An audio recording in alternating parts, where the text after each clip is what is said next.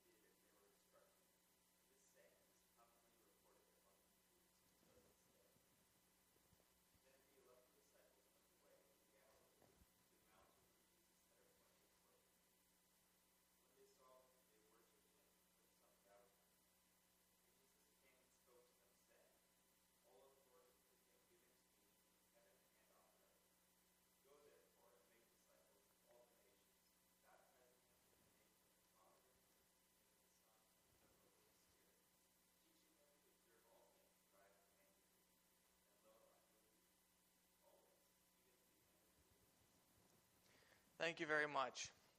So, as I said, we'll be finishing here today, and uh, we'll start in verse 11. Last week we ended on, obviously, verses 9 and 10. But we see in verses 9 and 10, just to reiterate, just for a brief minute here, setting up for verse 11, that the women were going to tell the disciples what had transpired, what had happened, that Jesus rose from the dead, and as they're on their way to meet the disciples, Jesus appears to them in bodily form. And he says, Do not be afraid. Go and tell my brothers to go to Galilee, and that's where they will see me. So the women at this time period are on a mission to go tell the disciples all that had happened. Now, setting up verses 11, we have also messengers of good news, but not for the purposes that the, uh, that the women had for the disciples. What we see here is that some of the guard came into the city and reported the chief priest all the things that had happened. So the guard at the tomb the witnesses of what they had seen, the angel coming down and the body not being there, stone rolled away, they too were witnesses of what had happened. They were witnesses of the empty tomb. So when it says some of the guard, some commentators think that this may have been the officers of the guard. Uh, you know, because in military terms, the words of a private don't mean much you know, to authorities and to politicians. So it was probably the officers or the commanding centurion or whomever it was, whether it was the Jewish temple guard or Roman soldiers, where they went and reported these things, as we'll see here, to the uh, assembly of the elders, all that had happened. And looking at this context, just a thought here is that looking at the reaction of the chief priest and the leading Jews, compare that to that of the disciples. We made mention last week that when the women had brought the message of the good news of Jesus Christ rising from the dead, not being in the tomb, that some of the, well, all of the disciples thought it was an idle fable. They thought that what the women were saying was bunk, that it wasn't possible. But looking at this passage here, this portion of verses, uh, from verses 11 down to uh, uh, 15, we have that they, the uh, chief priest and the um, assembly of the elders, when they received this news, they didn't actively deny that Jesus rose from the dead, unlike what the disciples did. So just think about that for a minute. Where they hear this news, they don't deny it. They think, well, maybe it's true. If these officers of the, of the temple guard or these Roman soldiers said it had to be true, then it most likely was true. So they don't deny what had happened, unlike what the disciples did. Now think about that for a second. These pagan uh, Sanhedrin and, and, and Jews who didn't believe in Jesus Christ, they didn't actively deny that it happened. In fact, as we'll see here in just a moment, they want to spread lies that would transpire over the next couple hundred years. In fact, over the next couple thousand years, that Jesus wasn't raised from the dead. So they didn't deny it, unlike what the disciples did. Now, obviously, in a few moments, we'll see that the disciples end up believing that Jesus rose from the dead. But that's just from uh, some food for thought here. Um, Benson, Charles Benson, in his commentaries, make mention that the unbelievers were the first to share the good news of Jesus Christ's resurrection from the dead. They were the first ones. And in the uh, irony and the sovereignty of God, how all things work together for good. Obviously, these soldiers and the Jewish leaders meant it for evil, but these soldiers were the first ones to confess to these pagan leaders of Israel that Jesus rose from the dead. And interestingly enough, too, both remained apparently unbelieving even after knowing what took place. So, after seeing these miracles, the angel descending from heaven, we have all accounts here of what the Bible is saying that the soldiers remained unbelieving. And we'll see what happens here in verse 12. Verse 12 it says, When they had assembled with the elders and consulted together, they gave a large sum of money to the soldiers. In verse 13, saying, Tell them his disciples came at night and stole him away while he slept. So the soldiers, seeing all of these things, were then paid off with a large sum of money.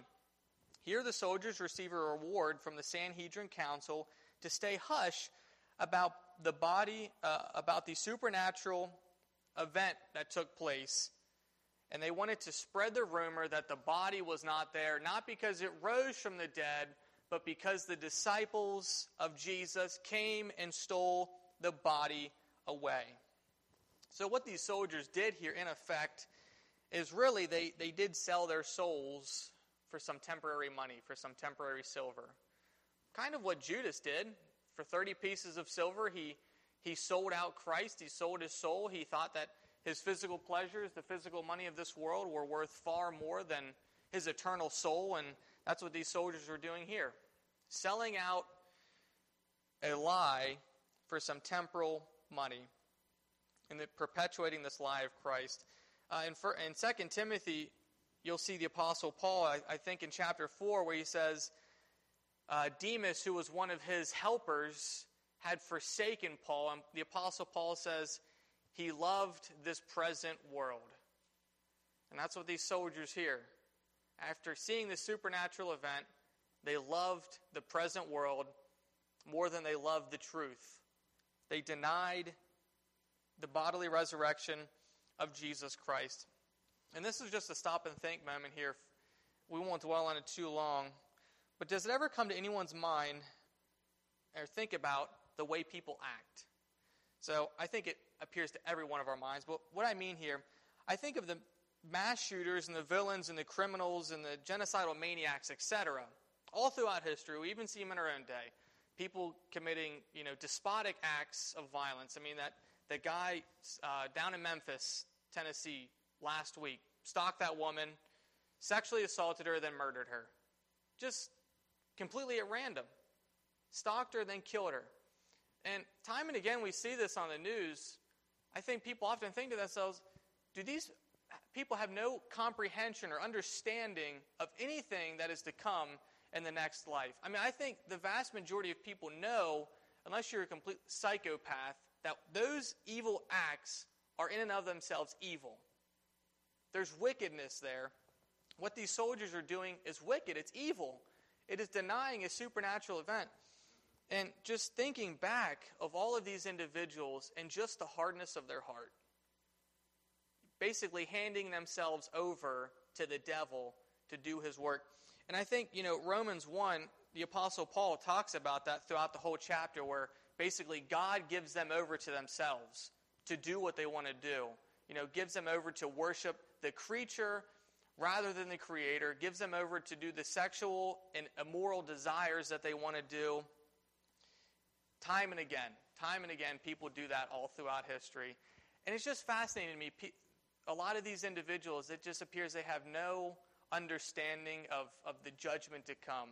You know, even if you weren't a Christian, you would still think that, you know, doing these things, there would have to be some payoff. There has to be some judgment at some point in the future. And I've, I've never been a murderer myself, so I, I can't get into the mind of, of these individuals, but I would love to just see what they think. You know, take a, a 9-11 is today, 21 years ago. You know, what did the people who flew the planes into the towers, what did they think? Creating this mass act of evil. You know, if they were Muslim, you know, the 72 virgin deal. But nonetheless, you're killing 3,000 people for it. And, and it's a little rabbit trail, but nonetheless, I think it's important to think about here how these guys completely sold themselves out for some money. I thought in the Old Testament, a perfect example of it is, is King Ahab, where time and again he saw the miracles of Elijah. All that he did, the Mount Carmel victory, where Elijah calls fire down from heaven to consume the wet sacrifice. Ahab was present, sitting right there, yet he hardened his heart. He did not want to see.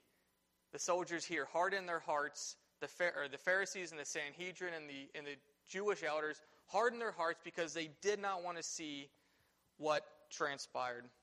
So, again, just a rabbit trail, but just food for thought, just trying to understand the pagan world that we live in and why people do what they do. And I think it's a real simple answer. I think it's Romans 1 God giving themselves over to themselves.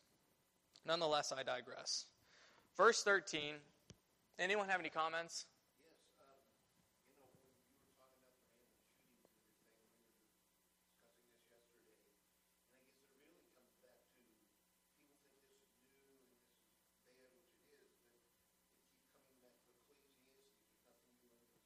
Yes. That is that is very true. And people always talk about like the good old days, the good old days. Well, what were the good old days, really? You know, humankind is the same in the Garden of Eden. After the Garden of Eden, Cain killed Abel. It's the same now, people killing their brothers and sisters. And uh, very good point, Tom. There's nothing new under the sun. Yes, Becky.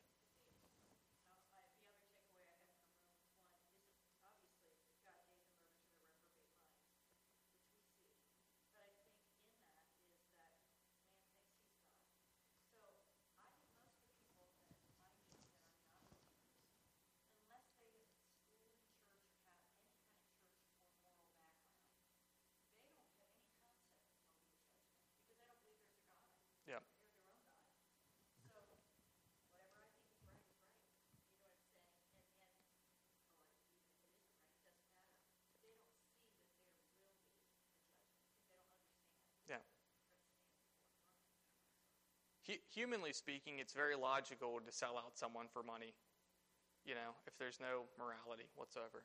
Dad, did you have something?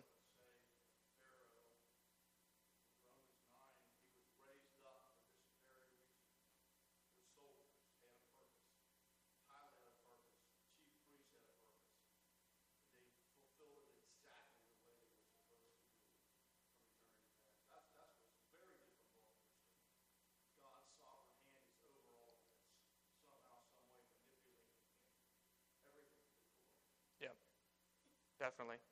Anything else we, before we continue on? So, uh, continuing with verse 13, where they want to perpetuate this lie that the disciples came and stole away the body of Jesus. Matthew, Hem- uh, Matthew, Hem- Matthew Henry, excuse me, he said in his uh, summarized commentaries, he said this. Let me read this paragraph here real quick because I think it's very pertinent to the story. And he said, And stole him away while we slept which was a very unlikely thing and a foolish scheme for such a body of men to form. There is no show of probability in it that the disciples who were intimidated by the taking and putting Christ to death, and were now shut up in a house for fear of the Jews, that these should venture out in the night to take away the body of Christ, which was decently and honorably interred in a garden of one of his disciples, that is Joseph of Arimathea. And when they knew it was guarded by a company of Roman soldiers, and who besides had no notion of his resurrection from the dead, nor never thought of it till he was risen, and therefore would never attempt anything of this kind in order to give out such a report. So you kind of just think of the lunacy of this tale. The disciples, as, as we see in John, they were shut up in a house for fear of the Jews. They had forsaken Christ and fled for fear of their own skins. And not only that, but if they were going to go to the tomb, there were Roman soldiers there. The disciples were no dummies. These were probably men of war, uh, 11 disciples going to try to take the body of who knows how many soldiers were there. Uh, I think oftentimes we think of two, but there could have been a lot more people, a lot more soldiers guarding the tomb. So this tale of, of the disciples coming and stealing away the body was just ludicrous. And plus the big stone that was rolled in front of the, uh, in front of the grave area, they would have had to roll back and, and take the body away. So again, just very unlikely.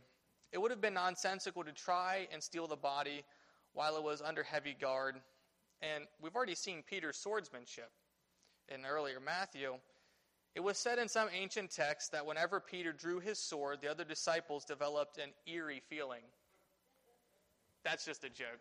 That was a complete joke. I just put that in there. Lighten the mood. Yes.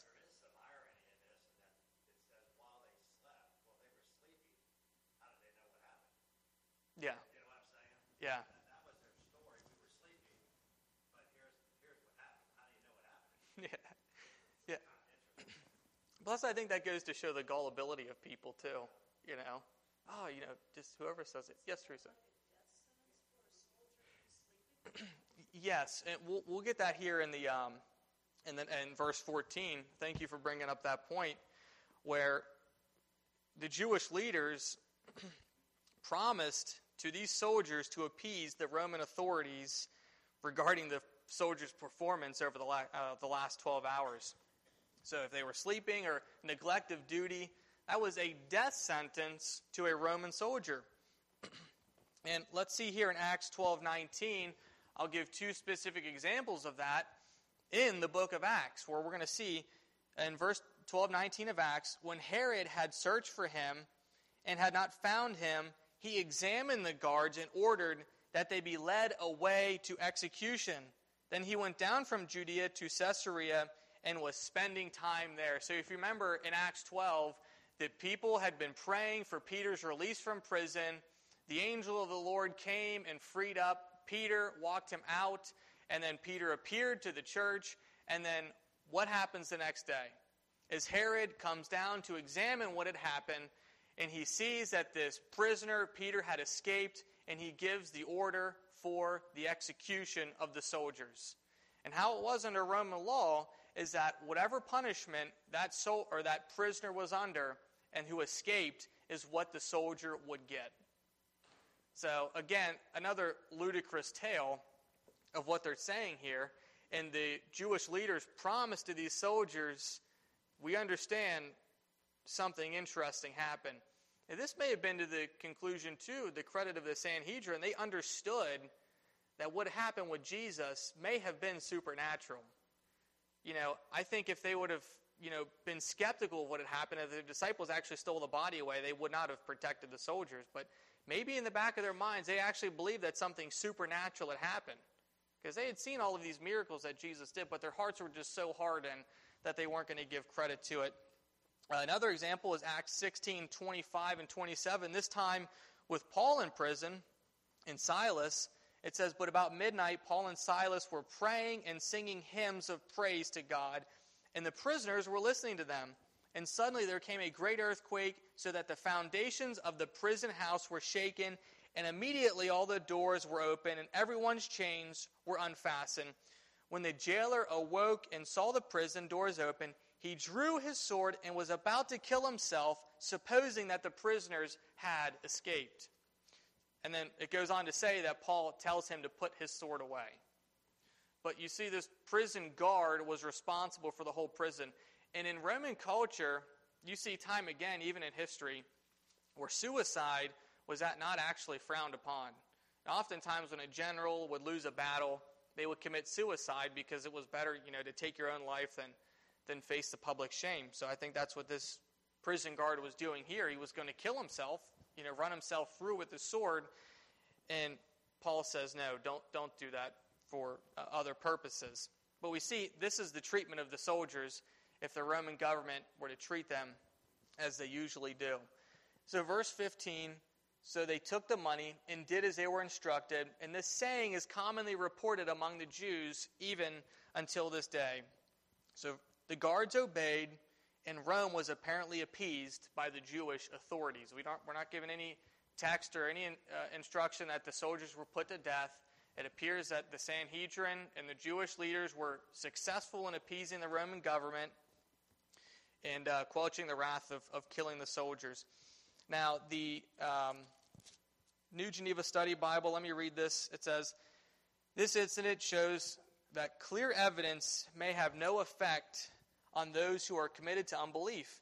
That the story of the disciples stealing Jesus' body was still circulating in the days of Justin Martyr, that is in 160 AD. So, near 130 years after the resurrection of Jesus Christ, give or take a couple of years, this story, according to Justin Martyr, was still circulating that the disciples had came and taken the body of Jesus away out of the tomb. Indicates uh, something of the desperate uh, of the desperation felt by the Jewish leaders in explaining the empty tomb. So they had to come up with something for their for their people. How was the body of Jesus not there? Well, because the disciples took it away. And it was still circulating 130 years later, and I'm sure it was probably circulating many times after that. Uh, it wasn't just a rumor that Christ had risen, but it was known to him that over 500 people saw the risen Savior. So this is another thing too, is but I think what's interesting here, what they make mention of, this incident shows that clear evidence may have no effect on those who are committed to unbelief. Again, Romans 1, where, you know, it's clear that there is a God. How do we know that there's a God? You can simply look outside. You can look at yourself and see that you're made. You know, something can't come from nothing. Something has to be eternal. And nonetheless, that's the whole world, you know, committed to unbelief. Why? Because they keep their eyes shut. They don't want to believe. And all the evidence that Jesus rose from the dead, and what do we see? Is that these individuals are still committed to unbelief. Many historical accounts of ancient figures like Alexander are recorded well after the time of their death. Christ was just a few years after his death. So, Alexander the Great, what we know of Alexander the Great wasn't actually recorded until three or four hundred years after Alexander the Great lived. Uh, Arrian, who was a Roman historian, was the one who wrote most of Alexander the Great's lifetime, but yet, no one doubts the existence of Alexander the Great and what he did. Now, there is another level of, of, Jesus Christ because the whole religion is built around him, the Christian faith, but nonetheless, we're given here in all four Gospels accurate accounts within you know, a 30, 40 year time frame of the time Jesus lived and his resurrection and all of the witnesses, but yet they're still committed to unbelief. You know, God gives us evidence for his existence. God gave us evidence for the resurrection of Jesus Christ. It's plain to see. Even in the Dead Sea Scrolls, all of the texts that have been found over the last couple hundred years confirming the existence of Jesus Christ and, and the time period that all of this was written. Uh, from what I understand, the Quran, after the death of Muhammad, wasn't written until like 150 or to 200 years later after the life of Muhammad. Now, if these stories were written 100 to 200 years after the time of Christ, then you could certainly say you could be skeptical of what had happened.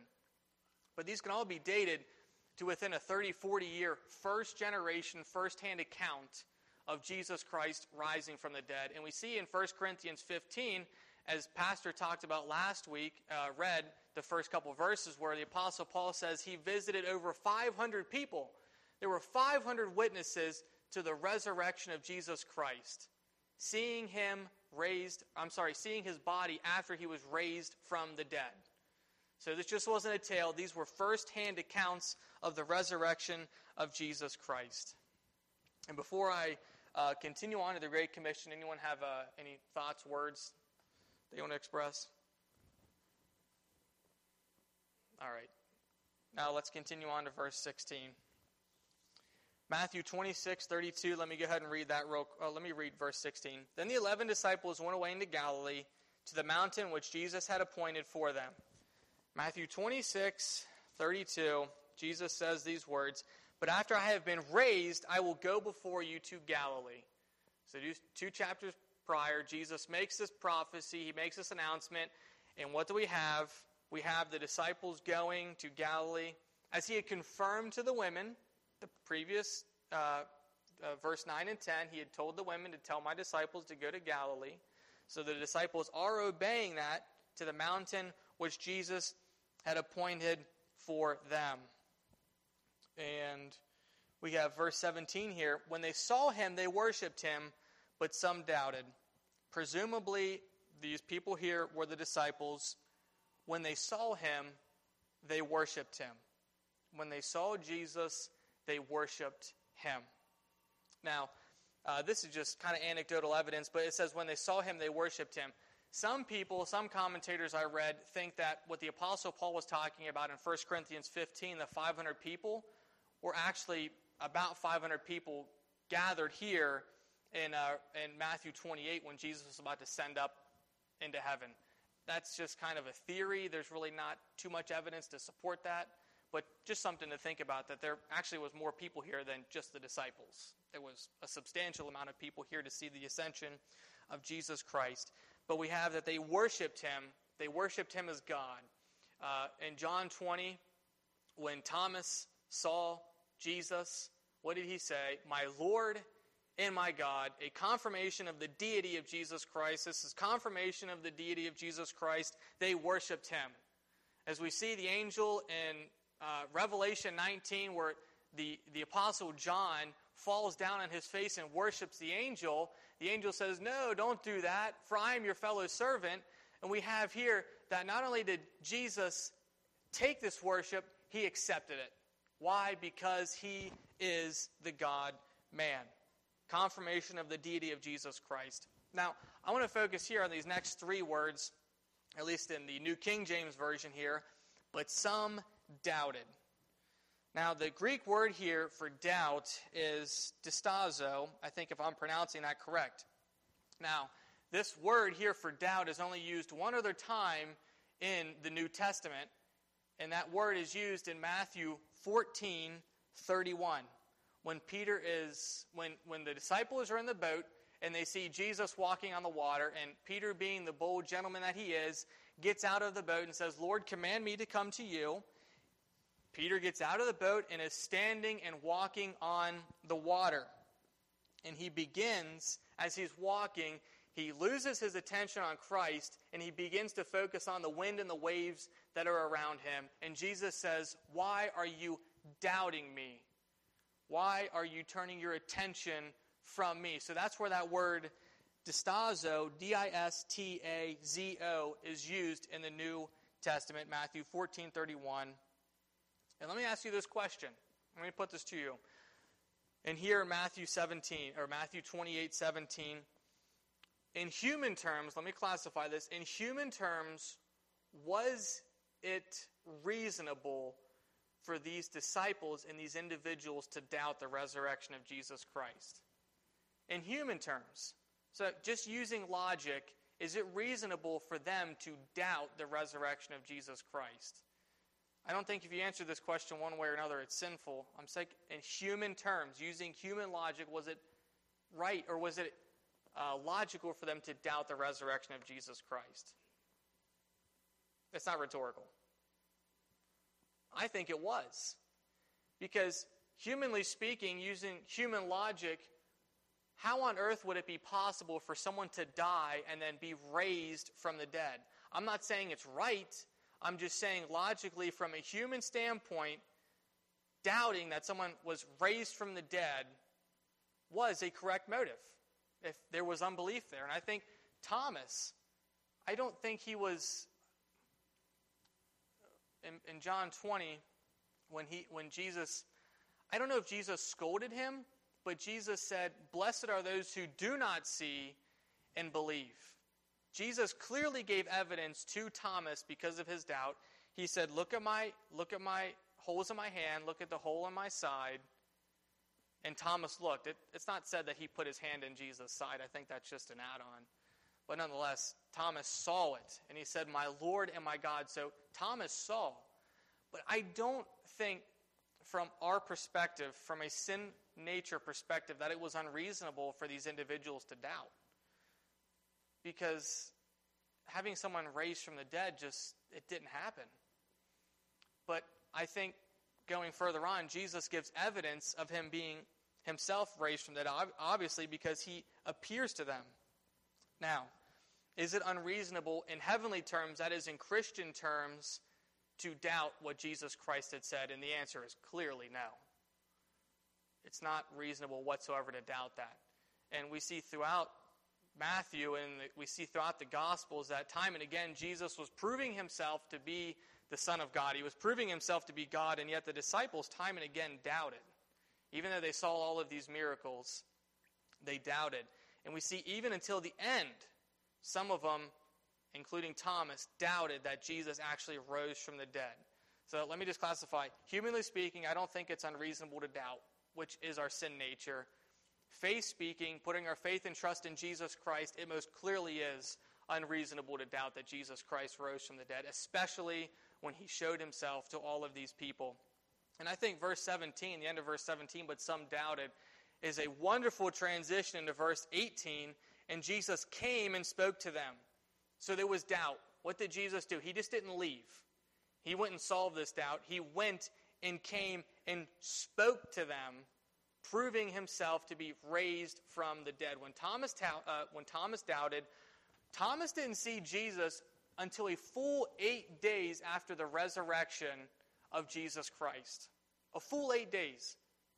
But Jesus finally came to Thomas and soothed his doubt and said, Thomas, you see me? And he says, My Lord and my God. And I think similarly along here with verse 17, and Jesus came and spoke to them. He gave them evidence of their resurrection, saying, Man, my dad and I were talking about this this week. Verse 18 is a wonderful verse in all of Scripture. All authority has been given to me in heaven and and on earth. All authority. As we see clearly in John chapter 1, you know, Jesus Christ being the Word, he was in the beginning with God. We see the Apostle Paul in Ephesians 3 9 saying, God created all things through Jesus Christ. We see in Hebrews 1, verse 2, creating all things through Jesus Christ. So this isn't Jesus, you know, he didn't he hadn't abdicated the throne. He was still God when he died. He was still God when he rose from the dead. But from looking at the text here, he earned this. He earned all authority to be placed under him. Why did he earn it? Because he died and he conquered death. He came uh, union with the God and man, Jesus Christ. He came and he earned this title of being the God man. And what is it now? He sits on the right hand of God. And we're going to look at just a couple pieces of evidence here of where and what Jesus is doing right now. Now, Albert Barnes, in his commentary, let me read this real quick. This is a great summation. All power is given unto me in heaven and earth. He's quoting Jesus. The Son of God, as creator, had original right to all things, to control them and to dispose of them. John 1, 3, uh, Colossians 1, 16 and 17, another example, Hebrews 1, 8. But the universe is put under him more particularly as mediator, that he might redeem his people, that he might gather a church, that he might defend his chosen, that he might subdue all their enemies and bring them off conquerors and more than conquerors through Jesus Christ. This is an earned position for what he did on the cross, being the mediator, being the God man. Now, because of his union with man, living a perfect life, dying, resurrecting, and ascending, he has the right to rule. Hebrews 4:15 For we do not have a high priest who cannot sympathize with our weakness, but one who has been tempted in all things as we are, yet without sin. All authority has been given to him because he can sympathize with our weakness. He was tempted in the wilderness 40 days by the devil, and what did he do? He conquered. He prevailed. He knows what it is like to be tempted. Philippians 2 9. Philippians chapter 2, the beginning of chapter 2, is a glorious summation of why Jesus has earned the title of mediator. For this reason also, God highly exalted him and bestowed on him the name which is above every name why? Because he was tempted as we are, yet without sin. As the first Adam fell, the second Adam, according to Matthew chapter 5, stood under temptation and rose from the dead. That is why all authority has been given to Jesus Christ. And we see eventually, too, is the consolidation and revelation of Jesus Christ's rule. Right now, he is still ruling and reigning on the right hand of God, most certainly but he's allowing things to come to pass. But as we'll see gloriously at the end of the ages, whether it's next year or 2,000 years from now, he's going to come and he's going to consolidate his kingdom, destroy evil, and he's going to take his people home to be with him. That is the result of all authority giving to Jesus Christ in heaven and on earth. And I think uh, in Acts chapter 7, where Stephen is making a defense against the Jews, and you see in verses 50 continuing on, as he is sitting there, as he's about to be stoned, as they had been cut to their heart, what happens? As Stephen looks up, and it says he sees God and he sees the Son of Man, Jesus Christ, standing on the right hand of God. And I think that is a glorious illustration of what Jesus Christ is doing right now, having all authority under him on heaven and on earth. All authority. Uh, 2 Timothy 1 9, there's one mediator between God and man. It's the man, Christ Jesus. What he is doing right now, all authority being wrapped around him under his thumb. In verse 19, any, any comment? Okay. Man, I, am just answering all these questions today. It's quite remarkable. Uh, never mind.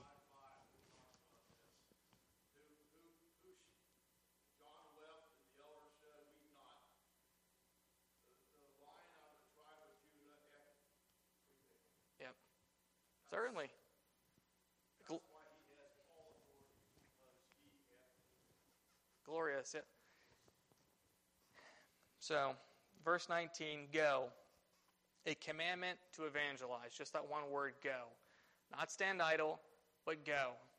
Go and evangelize the nations, not just to foreign fields. Bible Chapel supports ninety to hundred thousand dollars of our budget goes to foreign missions, which is a great way of fulfilling what Jesus Christ had said here. But for those of us at home, our job is not just to support financially and to pray, which are wonderful things, but to go and evangelize our neighbors, our friends, our coworkers, our family. We have a responsibility also to fulfill the great commandment. Go therefore, make disciples of all nations. That is, once they're converted, make disciples of all nations across the world.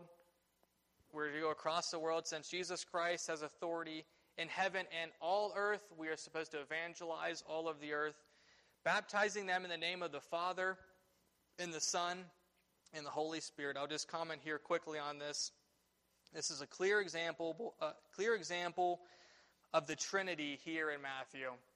So we often hear, oh, you know, the, the Trinity is not explicitly in the New Testament. Well, I can tell you that you're not looking hard enough. It's written all throughout the New Testament. Not only here in Matthew 28, you know, if you look at Ephesians chapter 1, Ephesians chapter 2, full of the Trinity all over the place. You know, John 17, the Trinity is all over the place, but we're given here an example by Jesus Christ, baptizing them in the name of the Father, the Son, and of the Holy Spirit, baptizing them in the triune God. In verse in uh, verse 20, it says, teaching them to observe all things that I have commanded you, and lo, I am with you always, even to the end of the age. Let me read the note in my Bible, the New Geneva Study Bible. It says, teaching them to observe. Disciples are not just taught what to believe, but how to believe. Jesus taught practical holiness. So, teaching converts the, the lessons of Christ, what Christ had taught, and through the holy apostles, through the Holy Spirit, what they had been given to the churches. And he says, I am with you always. And let me read this. This is uh, kind of fascinating.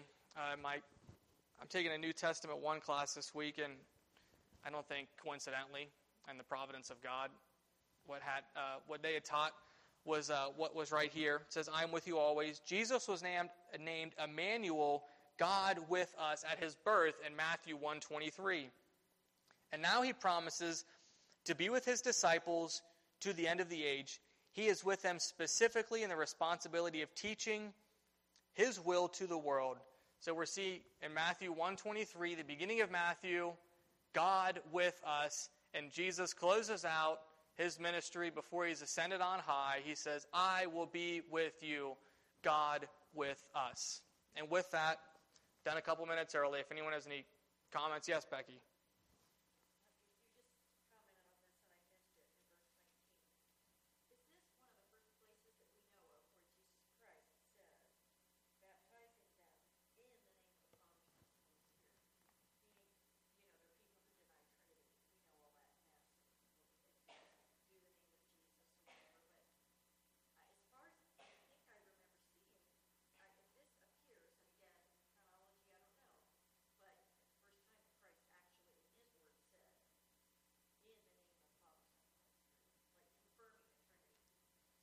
Yeah, I, I, I don't know off the top of my head. I think that's correct. I mean, in other gospels, there's areas you know where Jesus says, "I and my Father are one," but mentioning all three, I'll have to get back with you.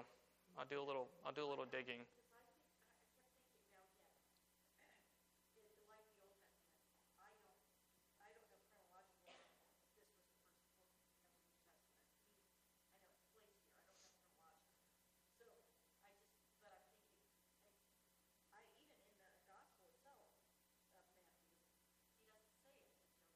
Yeah.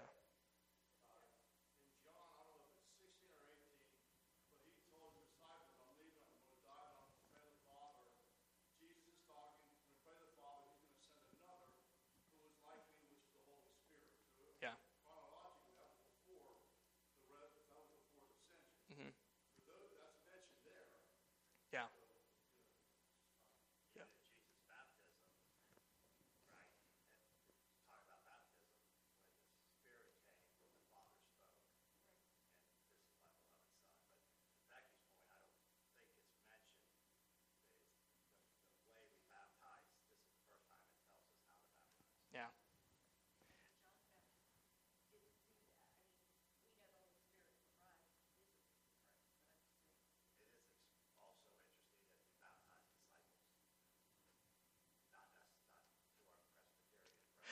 Well, That's funny you say that because this is a Presbyterian written Bible, the New Geneva Study Bible. So they have some stuff in there about the baptism. Well, you know, it's the whole household. You're supposed to baptize the kids. And some of the commentators are are Presbyterian, so they had to they had to get that in there. But uh, that's that's for a later debate. But uh, I appreciate your attention, and uh, I hope the book of Matthew really blessed you. As uh, myself, my uncle, and Dave went through it. So, if you have any other comments, see me afterwards. Thank you very much.